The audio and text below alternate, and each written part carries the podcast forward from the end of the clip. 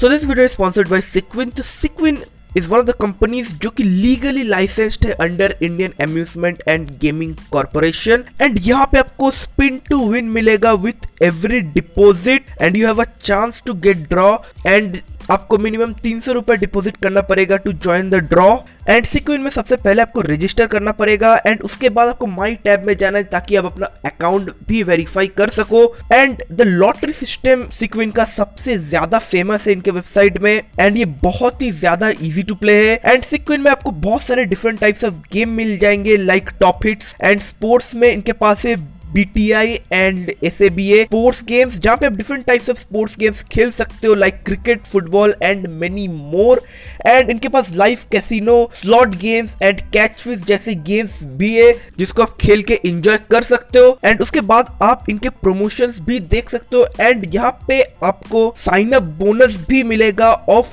hundred rupees for new members जो अपने account को रजिस्टर एंड वेरीफाई करवाएँगे सिक्विन के साथ. एंड इनके पास स्ट्रीक बोनस भी and they also have other promotions like VIP bonus, 100% slot welcome bonus and 20% reload bonus and 100% sports bonus जैसे चीज़ भी है and 100% live games and 5% loss rebate है एंड आप अपने दोस्तों को ज़रूर रिकमेंड कीजिएगा सिक्विन एंड सिक्विन में मिनिमम डिपॉजिट है तीन सौ रुपए का and hundred percent welcome bonus भी है एंड मिनिमम विड्रॉल है पाँच सौ रुपए का।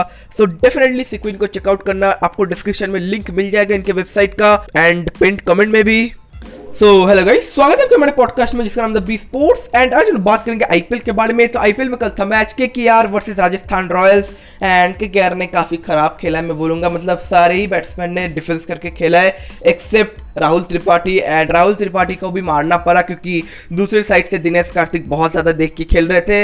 एंड एक चीज़ समझ में नहीं आया कि टी में दोनों ही ओपनिंग बैट्समैन इतना ज़्यादा डिफेंसिव करके क्यों खेलेंगे? एक को मारना चाहिए, एक थोड़ा सा देख के खेलेंगे। एंड पावर प्ले में ही आधा मैच डिसाइड हो चुका था कि राजस्थान रॉयल्स ये मैच जीत जाएँगे। एंड वांगखेड़े का पिच था। मैं मानता हूँ कि बॉल को थोड़ा सा हेल्प मिल रहा था बट हाँ 134 टारगेट देने वाला भी पिच नहीं था एटलीस्ट 170 से 180 का टारगेट आपको देना पड़ता इस पिच में एटलीस्ट कंपटीशन के लिए। सो so, वैसा तो कुछ रन हुआ नहीं ना ही हम लोग को कुछ बहुत बड़े बड़े हिट्स देखने को मिले। आंद्रे रसल के ऊपर के कुछ बहुत ही ज़्यादा ओवर डिपेंडेंट हो चुके हैं एंड जो कि मेरे हिसाब से मैनेजमेंट की गलती है एंड डियन मॉर्गन ने तो कुछ ना ही करके आउट हो गए मतलब ज़ीरो बॉल ज़ीरो रन तो उनका भी परफॉर्मेंस हम लोग को देखने को नहीं मिला एंड नीतीश राणा सुमन गिल, काफ़ी ज़्यादा डिसअपॉइंटिंग परफॉर्मेंस इन दोनों से। एंड राजस्थान रॉयल्स का ओके बॉलिंग में क्रिस मॉरिस का परफॉर्मेंस काफ़ी ज़्यादा अच्छा था। जयदेव उनाटकट ने काफ़ी बढ़िया बॉलिंग किया है। सो ओवरऑल राजस्थान रॉयल्स का बॉलिंग अटैक काफ़ी ज़्यादा स्टेडी अभी करेंटली लग रहा है। एंड के क्या क्योंकि शिवम मावी ने काफ़ी अच्छा बॉलिंग किया, मैं बोलूँगा। एंड प्रसिद्ध कृष्णा ने एक विकेट लिया है। सो ओवरऑल राजस्थान रॉयल्स के हर एक बैट्समैन ने जैसे देख के खेलने का कोशिश किया एक्सेप्ट यशस्वी जायसवाल। यशस्वी जायसवाल बीच में थोड़ा सा मारने में उतर रहे थे, जो कि ज़रूरी भी था। शुरुआत में उन्होंने जल्दी से रन बना दिया एंड उसके बाद एक एक दो दो करके वो लोग खेल रहे थे।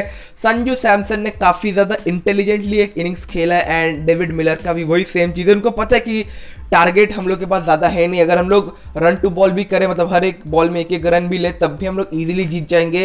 एंड उन्होंने वैसा ही किया कि हर एक बॉल में एक एक रन बीच बीच में एक चौका तो वैसे भी गेम और ज़्यादा जल्दी ही खत्म हो गया। सो राजस्थान रॉयल्स के लिए इस आईपीएल में एक अच्छा खासा कम एंड के को अपना दूसरा विन अभी भी नहीं मिला है।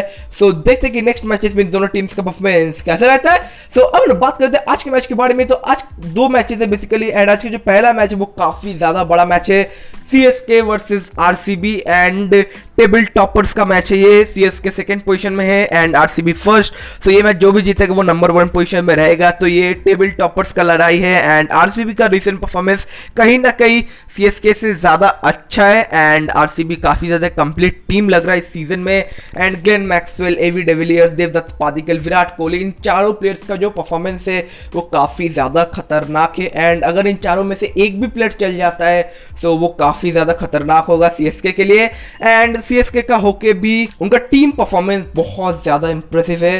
एंड यू नो जब एक टीम अच्छा सा परफॉर्म करता है तो मैनेजमेंट को भी एक कॉन्फिडेंस मिलता है कि हाँ इस टीम में काफ़ी अच्छा पोटेंशियल है, ज़्यादा कुछ चेंजेस करने का ज़रूरत नहीं है। हर एक प्लेयर ने अच्छा परफॉर्म किया है सो काफ़ी बढ़िया एक टीम है सीएसके का इस सीज़न में एंड दूसरी तरफ़ आरसीबी का भी टीम काफ़ी ज़्यादा अच्छा है। सर, देखते कि मैच कौन जीतता है। सो अब बात करते हैं आज के दूसरे मैच के बारे में तो आज का जो दूसरा मैच है, वह Delhi Capitals versus Sunrisers Hyderabad. One sided match होने का चांस है बट आईपीएल है, कुछ बोला नहीं जा सकता। एंड दिल्ली कैपिटल्स का recent performance definitely Sunrisers Hyderabad से ज़्यादा अच्छा है बट अगेन सनराइजर्स हैदराबाद ने भी अपना लास्ट मैच जीता है तो उनको भी कॉन्फिडेंस बूस्टर डेफिनेटली मिला होगा। एंड मुझे लगता है लास्ट मैच में जो सनराइजर्स हैदराबाद का स्क्वाड था, वही रहेगा इस मैच में। एंड दूसरी तरफ़ दिल्ली कैपिटल का जो रिसेंट परफॉर्मेंस है वो भी काफ़ी ज़्यादा अच्छा है दिल्ली कैपिटल्स ने। बस एक ही मैच हारा है एंड उसके बाद उन्होंने सारे मैचेस जीते। एंड जो एक मैच हारा था वो राजस्थान रॉयल्स के अगेंस्ट में था। सो डेफिनेटली दिल्ली कैपिटल्स ये मैच जीत सकते सनराइजर्स हैदराबाद भी ये मैच जीत सकते तो मैच काफ़ी ज़्यादा क्लोज होने के चांसेस है। एंड देखते कि मैच कौन जीतता है। सो so, बस गाइस आज के इतना ही। एंड ना डेफिनेटली सिक्विन आपको चेकआउट करना मत भूलना। डिस्क्रिप्शन में आपको लिंक मिल जाएगा। एंड मैं मिलता तुमसे कल। तक के लिए